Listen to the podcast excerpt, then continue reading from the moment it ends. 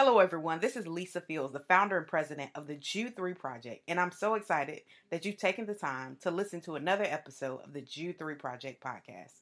We want to give a special thank you to our financial partners. We could not do what we do without you. We have been able to reach tens of thousands of people across the globe through our podcasts, social media outlets, online courses, curriculum, conference and events, and tours because of your generous support. If you aren't a monthly partner, please consider partnering with us at jude3project.org by hitting the donate tab. There's an option to give online or to mail in your gift. Thank you so much. We appreciate it. Every gift you give helps equip. Remember, our online course is now available at learn.jude3project.org our new curriculum, Through Eyes of Color, a contextualized guide to helping you know what you believe and why, is available on Amazon and at througheyesofcolor.com and at jude3project.org. We thank you for listening and your support and your prayers. We're able to do what we do because of people like you. Thank you so much, and we hope that this episode blesses you. Have a great day. Hello, welcome to the Jude 3 Project podcast. I'm your host, Lisa Fields. I'm the founder of the Jude 3 Project.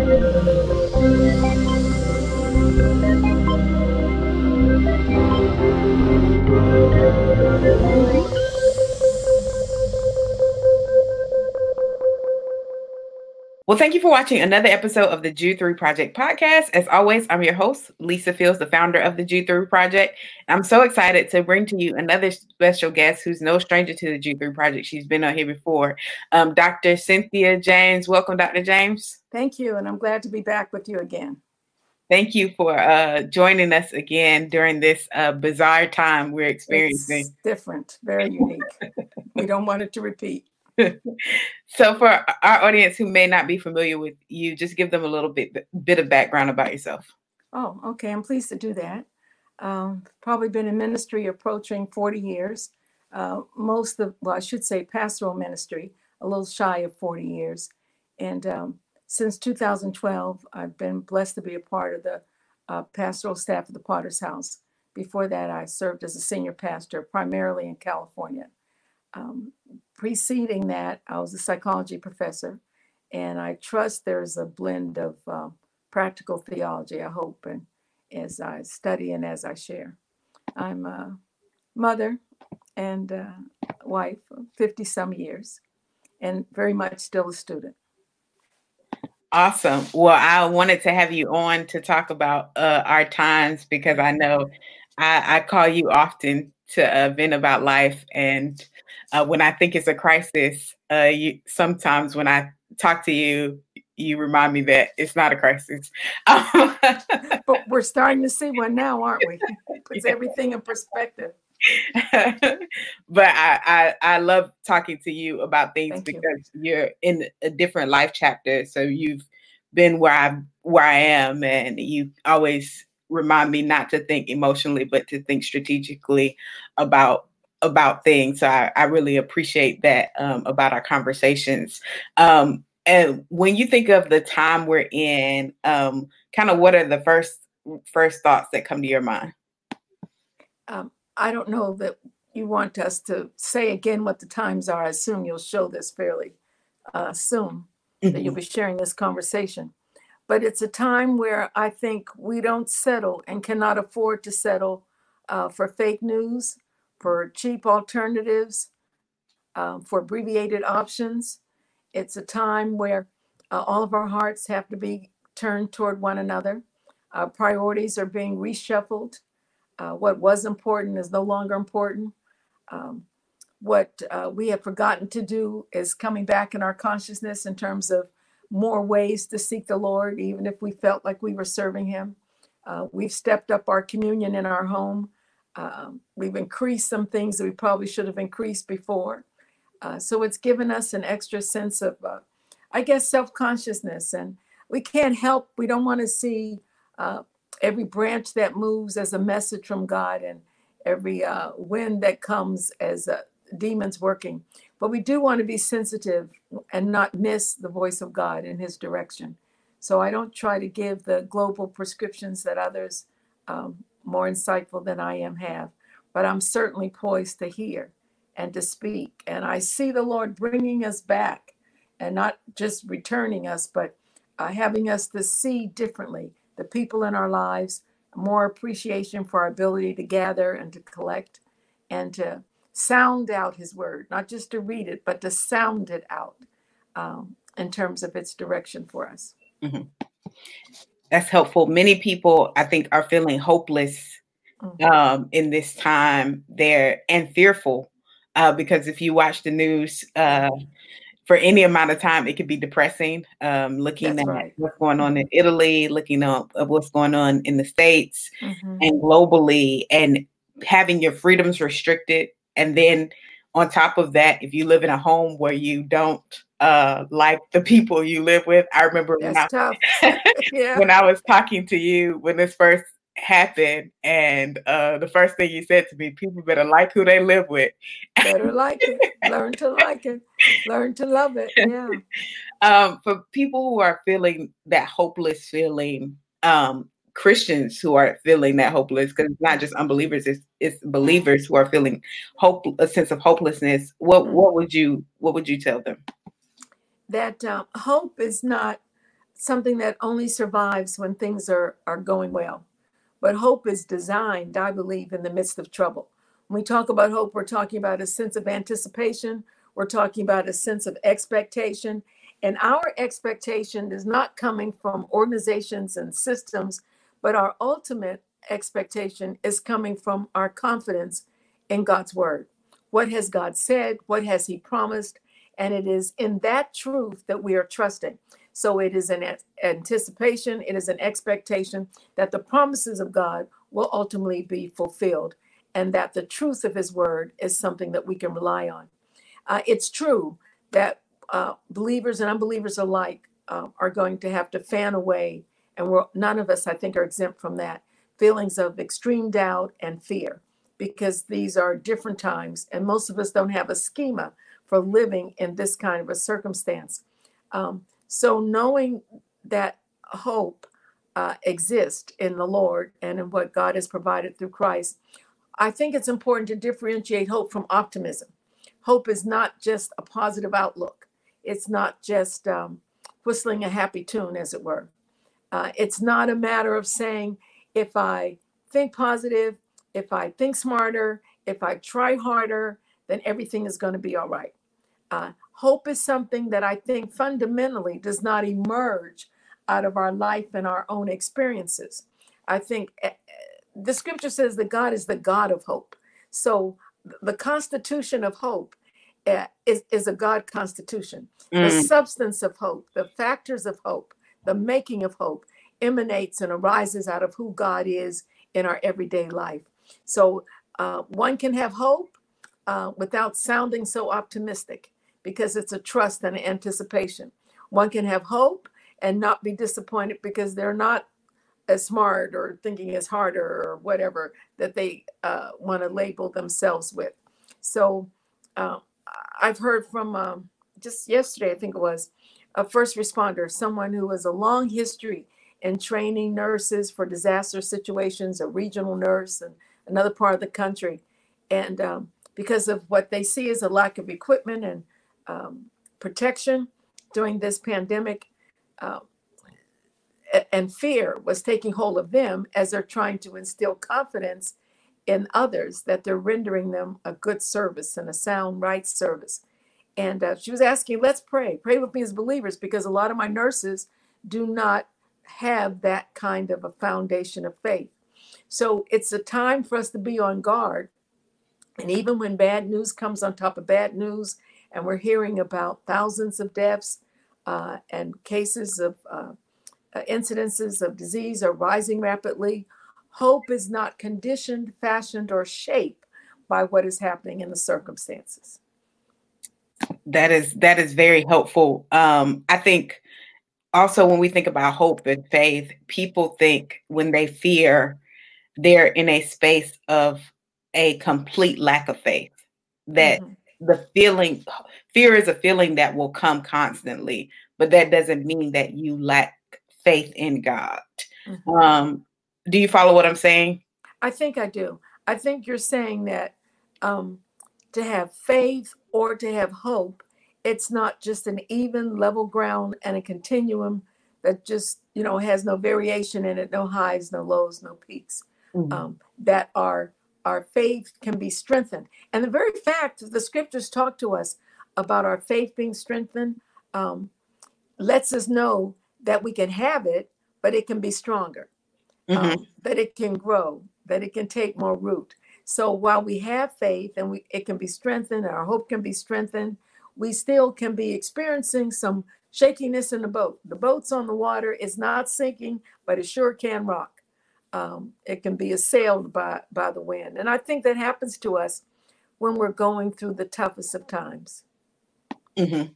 Um, and it, for um, I was having a, a, conversation earlier, and I was thinking about how the coronavirus is a very mm-hmm. equal. It's an equalizer for us. Yes, it is. Yes, it is. Um, My pastor was saying everyone now has a, a small church that, that's abiding by the recommendations to shelter in or whatever.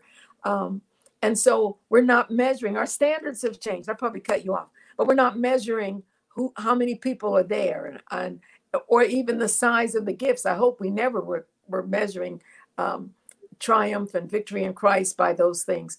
But the temptation to measure by those, for those who, who are subject to that, should be removed. Um, we're not judging ourselves by whether there's 50 people or 100 people or 1,500 people or 4,000, because these things are not in our control. And if we learn that so much that we think we are impacting is really not in our control to start with, I think we'd have a lot more peace. Yeah, that's it. It really uh, chops away at our illusion of control mm-hmm, um, mm-hmm. because we never really had control. It's it's funny. Um, you know, I was going on the uh, tour and I was saying uh, to people, "Yeah, I'm going to be on the road for two months straight. I'm going to be," and I thought, yeah. and it really made me think about that scriptures.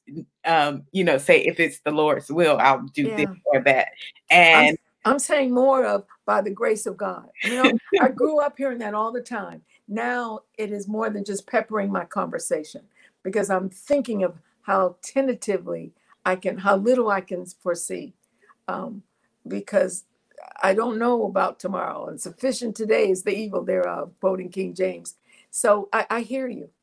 Yeah, um, it's it's funny because I was thinking not only is corona the great equalizer but the cross is. At the cross Absolutely. we are not rich your your uh, economic status doesn't matter your race doesn't matter your geography doesn't matter. Mm-hmm. and same thing with corona nothing matters. We all are. Your, your continent is not exempt. Uh, mm-hmm. the level of your uh, nuclear armament it does not exempt.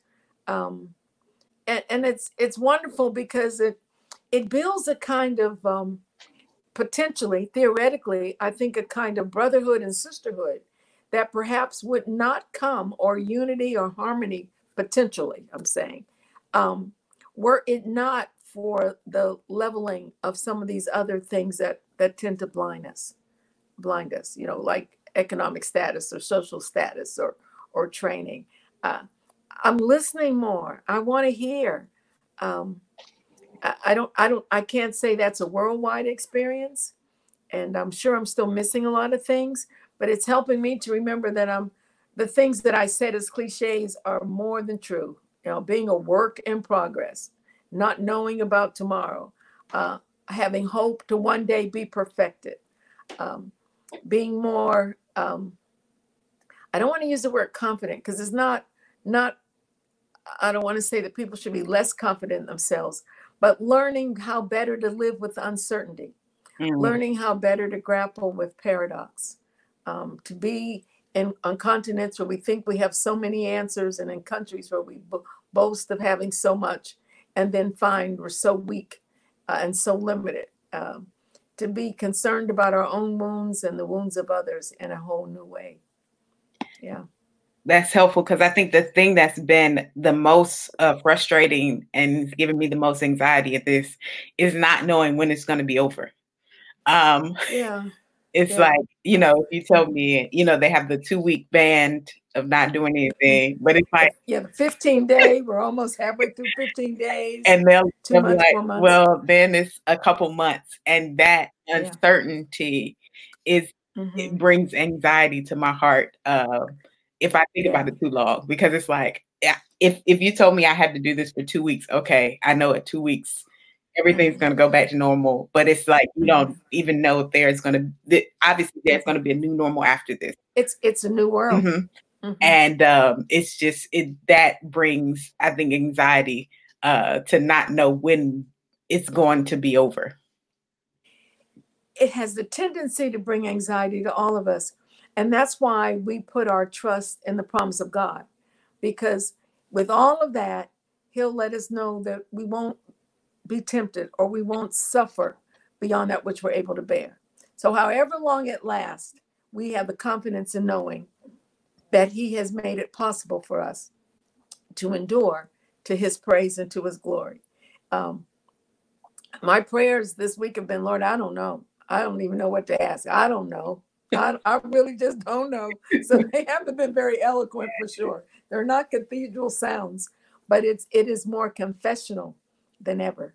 Um, and we recognize those um, dark uh, images of anxiety and doubt and fear and forlornness. And um, there's a, a prospective bride in our family.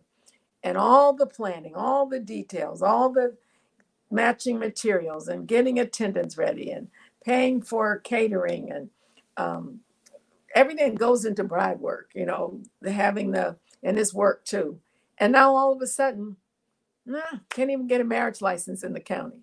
So it it reminds us of, you know, when we were used to be told to wear the world loosely or to wear it like a loose garment, you know, to get involved but not too involved. Be happy, but don't get over happy. Get, be sad, but don't get immersed in sadness, because all of those are passing conditions, and um, it, it's it's important. But I think we're at a place where uh, life has called us to a new level of attention, uh, a new level of alertness, um, a new level of self consciousness, hopefully, and consciousness of others.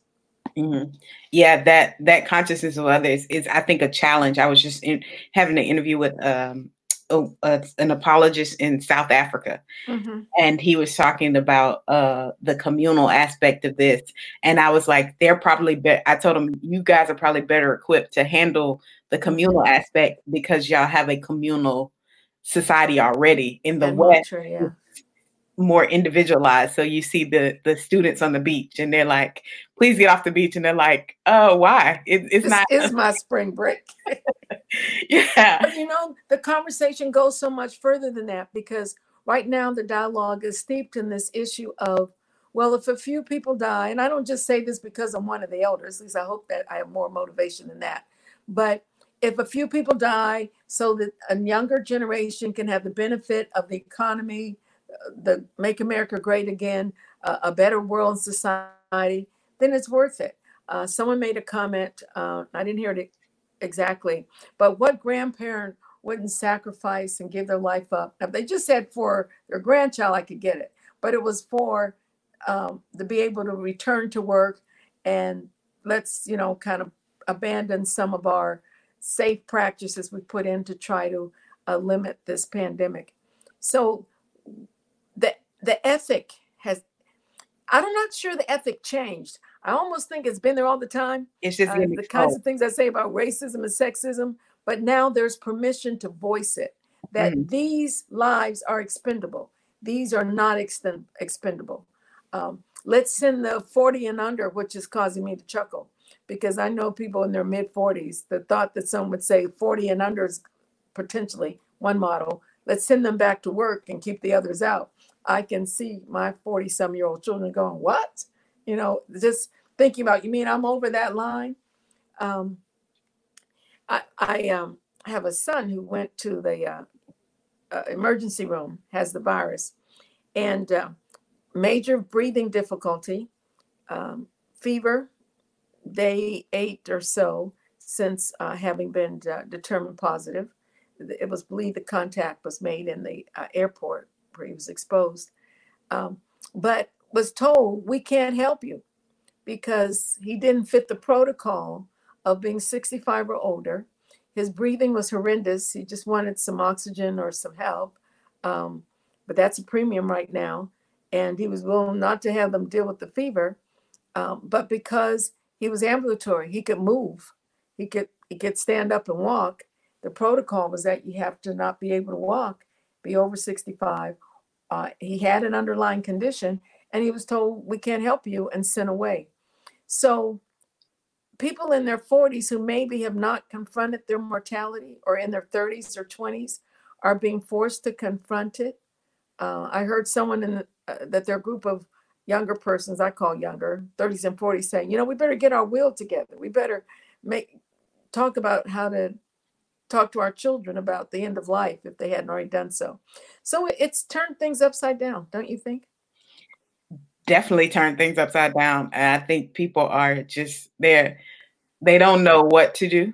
um, and they're, like you said, should I put a get a wheel set up? Should I, you know, I I because I traveled before I traveled so much, I was in the airport so much before this started going on. I'm cautious to go sure you are. visit my grandparents. Uh, you know, because I don't I don't know if I'm a carrier, mm-hmm. and I mm-hmm. don't want to. I know they have underlying health issues, and I don't mm-hmm. want to expose them um, to it. So it's just it's it's a very uh, interesting time. But I do think, like you like you're saying, it it exposes our ethics. Uh, it does um, and, probably what we come up with as solutions, these are just my thoughts, they may, may be far from right, is not anything new or different. Trusting God, standing on the word, praying, loving people, loving one another, all the one another scriptures. I don't think we're coming up with something that wasn't already a part of our value system. I think what we're coming up with is what we already believed in, what we already said we wanted to do anyway. It's just putting it right in front of our eyes. Mm-hmm. Mm-hmm. Um, when when we think about getting people to think about other people other than themselves, mm-hmm. um, especially people who aren't believers, it seems to be little or no incentive for them to do so if they don't in their in their minds in the way they process things to think about others in a way. I, I hope I'm making sense in in that thought uh, for like those young people who were on the beach. It was like you know, live for today, live for the moment. There was no incentive outside of maybe a family. They could be a potential carrier, but there was no incentive for them to live outside of themselves based on the worldview that they held. Um, yeah. and, and we be careful too that we're not too tough on a generation. Um, because we all who are beyond that generation passed through that generation. And at some point uh, hopefully we we moved from being having you know such supersized egos at a reasonable time. But the reality is i think we grow in becoming less egotistical. Mm. um, it, it's painful to see and hear but it wasn't just so much that they um, that perhaps those persons on the beach were not thinking of others, but they weren't thinking themselves. They didn't have a right self estimation that I could be a carrier, not just for others, or that I could become uh, deathly ill. Uh, uh, I, I don't know how the young, they said a child died today in Los Angeles. It's heartbreaking. Um, but we don't have anything to compare this to. So, um, the, you know, I don't like it whenever I go resort to this and I say, well, at least the dialogue is happening. At least there's a conversation now that's an intergenerational conversation. Either, even if I, neither side cares for what the other one is saying, at least the dialogue is taking place. And I get very little solace in that. Um, uh, but but it had to come to the surface. Mm-hmm. I missed your question altogether as I began to ruminate. So you may have to ask your question again. no, it, it's it's fine. I was just wondering how can we get people to think about mm-hmm. others um, outside of themselves, um, especially before the experience of life comes.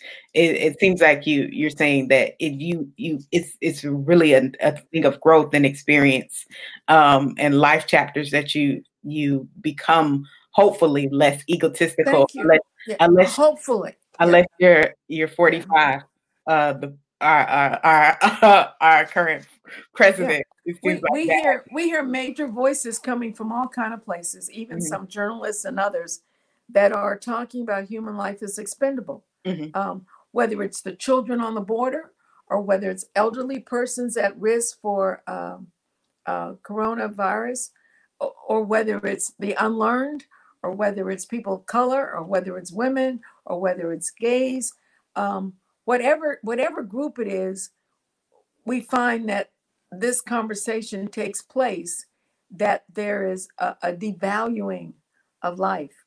Um, and i think one of the things we have to do is we just have to counter the messages. I think the messages have increased um, uh, exponentially so not just about the virus but just it's okay it's okay that we tear children away from parents it's okay if children are in cages like we don't want our chickens in cages. We don't we want eggs from uncaged chickens, but it's okay to put the babies there. Now that's an oversimplification, uh, simplification.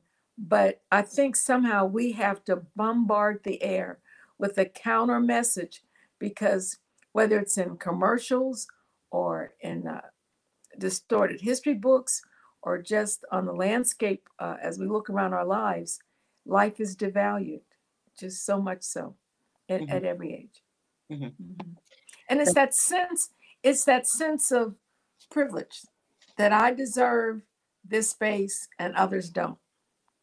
Um, and we can decry it sometimes when we're people of color when it's others, but we must decry it whenever it shows up.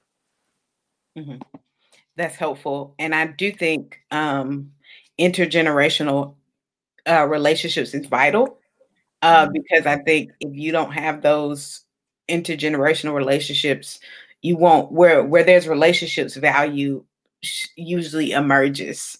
So if I you think so. if you just have intergenerational relationships with parents or grandparents or sometimes people don't have healthy relationships with their grandparents or parents and the only people they have healthy re- are somewhat healthy relationships with Mhm. peers then they only value those peer-to-peer relationships and it only tends to be people their age and then there could be a you know devaluing of other people just based on problematic relationships they have with their own uh, families. Um, so it is, I think, relationships uh, helps too. Mhm. Uh, I was on a symposium not long ago, and um, oh, my attitude was so ugly. I found myself growing increasingly impatient with uh, younger scholars who were giving these bottom line statements like, it's always like this and it's always like that. And these persons have gotten their degree and their money and abandoned the community. And I'm going, what? You know, didn't we hear this in the early 60s? Are we going back that far? Um, so I asked one person, I said, Well, where do you live? They said, Well, my church is in the hood. I said, Well, where do you live? My house is in, I have a house in the hood. I said, But where do you live? And I think it's, um, and so they didn't want to say, because everybody knew they lived in a very comfortable setting. And we don't spite them for that. They can afford it, that's fine. But we want to watch giving these pronouncements um, that are narrow prescriptions of how people must look or dress or where they live, that that says who they are at their core. Um, and I, I was about to just, well, I did get a little frustrated. Um, I had something in my hand. I threw it up in the air on the camera. But then I thought about, but I remember being as adamant, uh, and adamant in uh, undergraduate school and in graduate school uh, as we were going through the 60s and 70s of who understood the cause and who didn't understand the cause. And I judged them by what they wore and uh, they did their hair a certain way. And we were up in the trees when the FBI was on campus. And you know we were in that generation that chained ourselves in buildings not thinking about how we were going to get out. And, um, so you know some of that I think is a natural course of things but you said the key word hopefully and I with exposure and with grounding because all these things are going to change a new pandemic, a new language, new buzzwords. Um, but if we ground in the promise of God, that's the only thing doesn't change. If we can ground ourselves in the promises of God, I think we we stand to be in good shape then. Mm-hmm. What what scriptures ground you in times like these? Um, well, there are many, but um, without me get telling you exactly where it's found, the fact that, that God is called the God of hope, that that says it all. Uh, Psalms 119, I'm trying to think what verse it is. I think it's around verse 114. It talks about um, you are my hiding place. I guess King James says, Thou art my hiding place. And it goes on to say, I think you're a shield. I want to say a shield and a wall. Might say a shield and a buckler, but it says, I hope in your word. Um, that's one translation. It's in Psalms 119. And then the one I referenced lightly before about um, that the temptations that we have are only those that are such as common to man, and that uh, the Lord will with every temptation, and temptation not a temptation to steal or temptation to rob, but but that thing that grates and wears away in our spirit, and that would cause us to lose our confidence, our footing, and our trust in God, uh, that He will make a way of escape. See, if I don't have an expectation, and the scripture talks about we don't have we don't hope for things we can see, otherwise it's not hope. So we're hoping and we have a full expectation and a desire to see the things of God manifested before our eyes and fulfilled, not always in our lifetime, which I say sadly. Sometimes it's a, it's going to be in another age and another lifetime. But we we have that confidence that God will do what God said he would do. Hallelujah. So we begin just saying, Your word is nigh thee. The word is nigh thee, even in thy mouth. And that word, it's in our heart. That's the word that's going to keep us.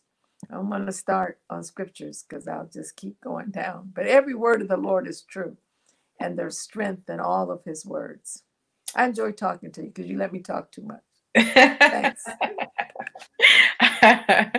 um, so to switch gears just a little bit um, to ask this question, uh, people are in spaces they're either alone in isolation or they're in a space where they're um, battle they may be battling mental illness and you're you have um, obviously experience in psycho, psycho psychology um, you being a professor um, i was talking to one of my friends and she leads discipleship at a church and one of the girls mm-hmm. she's discipling bat- battles uh, paranoia, p- mm-hmm. paranoid schizophrenia, and now is in the house by herself. And she was like, I'm trying to figure out how to minister to her because she's by mm-hmm. herself in that space. And now not there's not you know that that's a very rare case but there are people that are struggling with mental illnesses whether anxiety depression and this seems to make their situation worse um not not better. How how would you advise us who are ministering to them and also them that may be listening that are struggling with anxiety depression um, and different mental illnesses to navigate this time in in isolation um, several things let me give a disclaimer first that i'm not a clinician so i want to be very careful in saying that did a lot of work with uh, therapeutic environments and persons on different uh, continuums and scales of what we call mental illness but I'm not a clinician myself.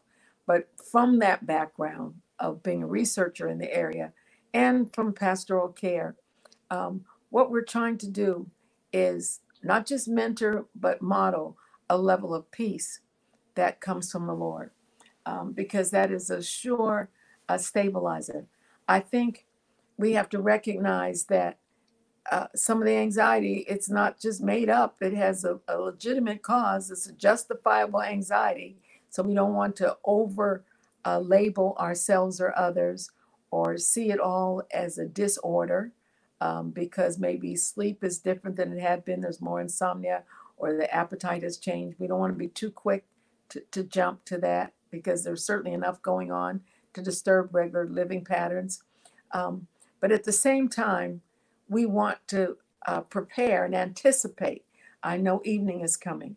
So, what am I going to do? I'm not going to listen to every coronavirus um, report. I'm not going to listen all day and all night. I'm not going to have three different channels and surf the channels. I'm going to find those things that are calming to me. Now, for me, I like to put the TV on and put on light classical music, and I can rest.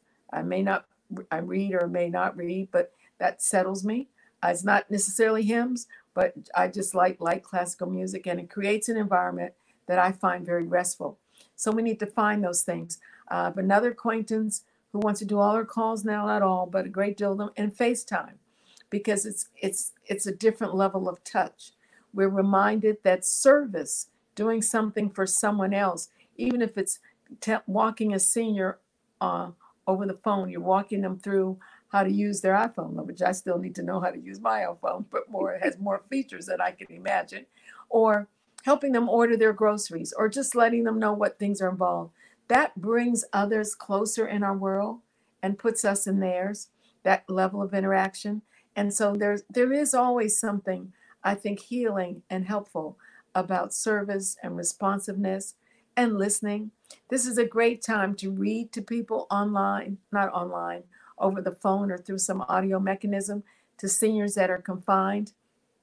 Um, I said to my husband, I, I don't usually see the kids playing outside in Texas. I, I moved to Texas, I thought the weather was warm and everybody lived outside. But between the bugs and the heat and whatever, they tend to live indoors. But I've there seen parents on sidewalks coloring and doing chalk things uh, with their children in the driveway. I've seen neighbors. I wondered who lived in their house outside uh, with their children playing basketball. So we can redefine what community is. And uh, I was asking myself, boundaries have changed. So what are the new boundaries?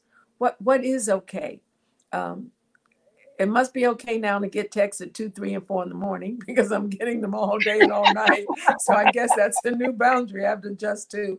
But but maybe someone that we wouldn't approach, we now would approach. Maybe someone we would have rebuffed before, we we have a little more understanding that maybe they're reaching out for a different reason. Um, so I think we, we this is a wonderful opportunity to redefine the parameters of our world. Um, and to do it in a way that gives us to know that God is a God of comfort, but we also can create some things that bring us consolation and comfort in this time. I'm, I find people who um, are, have a loss, they're in seasons of grief during this time, and it's difficult for them to fly, um, can't get to funerals. We've had two losses, uh, close losses, and it wasn't expedient to travel. Um, that we had to find other ways to memorialize and to try to bring closure. So it challenges our thinking and it gives us something else to talk about with other people and say, what, what, what would you suggest I do in doing this? How, how do you think uh, we can do this?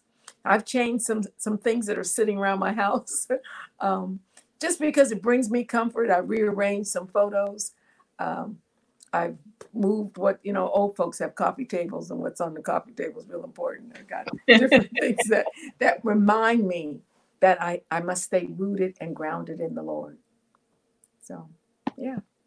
That's that's helpful. Um it's funny because i i think that um one of the like i mentioned earlier at when this started i think those talking to you often helps me think of things in a way that is not where things aren't so um aren't they aren't so scary because you've experienced life um in a way that I'm still trying to experience it.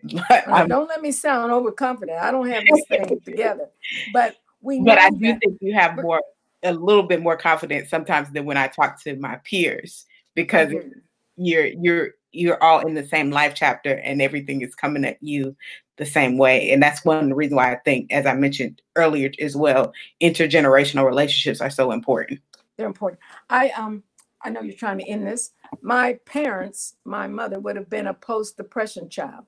So I grew up seeing her make something out of everything. I mean, it, it got to be a little extreme.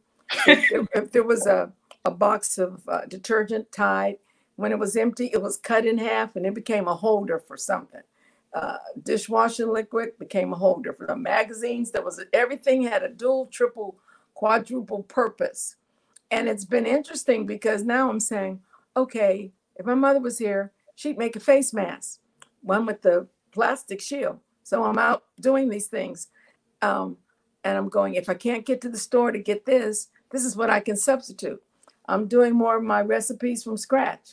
Um, you know, I'm not worried if I don't have corn muffin mix. I know how to make cornbread. So it's been interesting to fall back on some things that I saw in a generation that had a make do attitude. Um, you know, whatever whatever you need, you're gonna find a way to make it happen.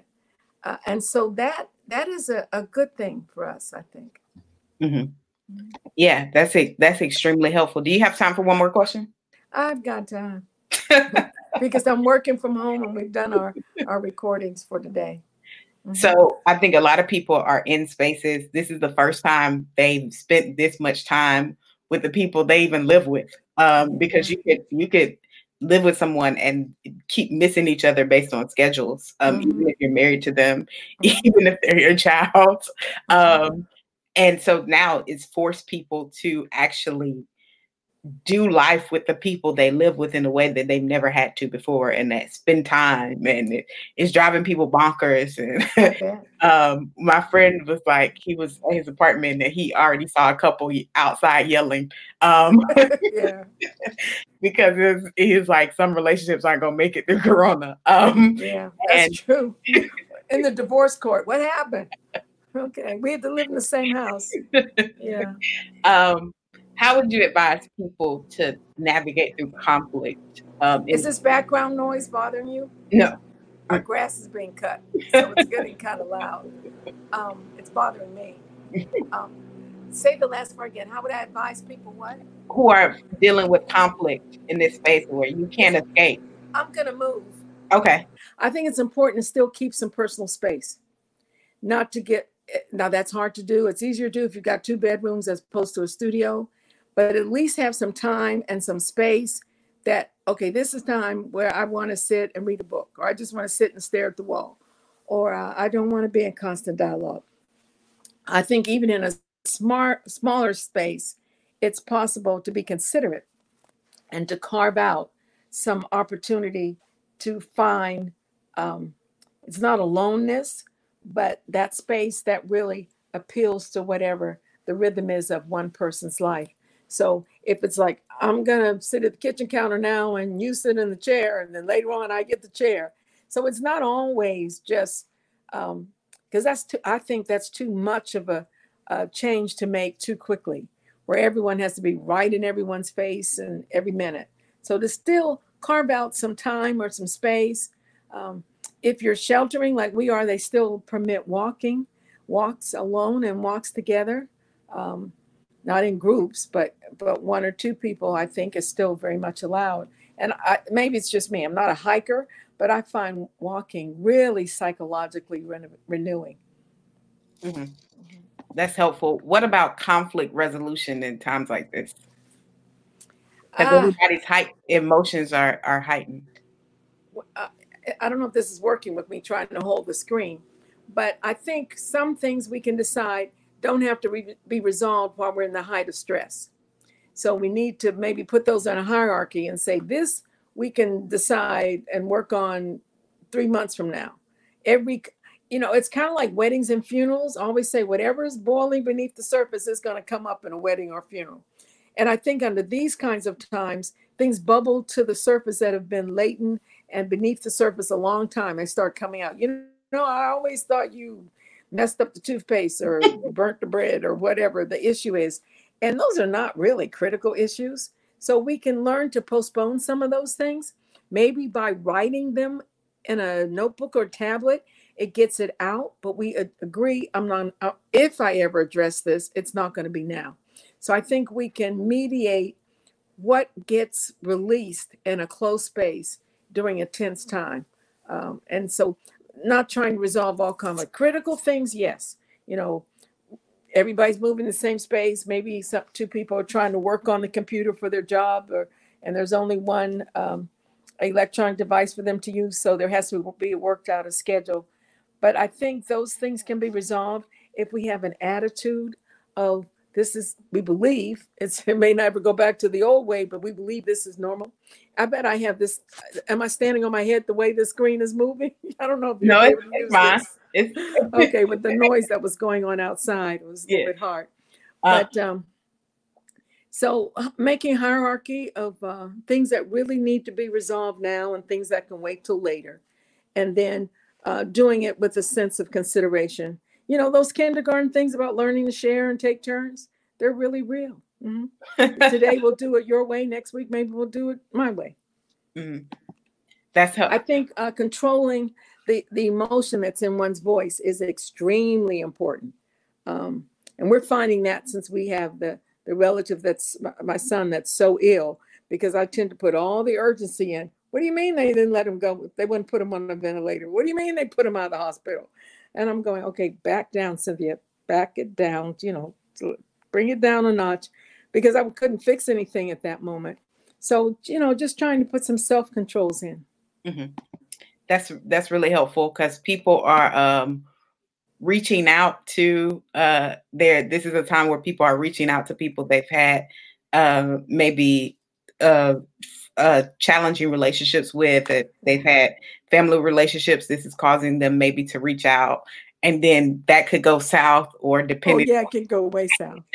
we we don't want to repeat the Thanksgiving dinner where there's a person in the family coming to dinner that you dread them coming.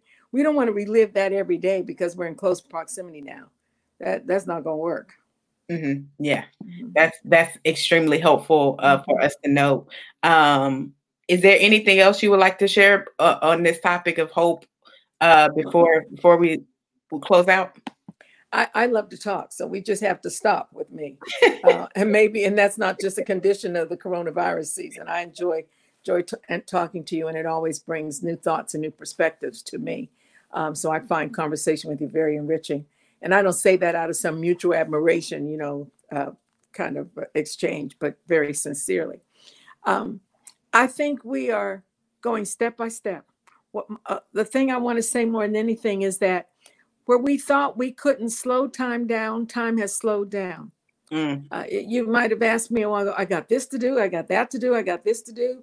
Can't slow down. I got to meet this schedule, got to be here, got to be at the church, got to do this counseling session. And now time has slowed down. It really has because so, so many of the options are not available to me. So I have time to finish the reading, time to finish the study, time to do the writing. Um, and and that's a good thing.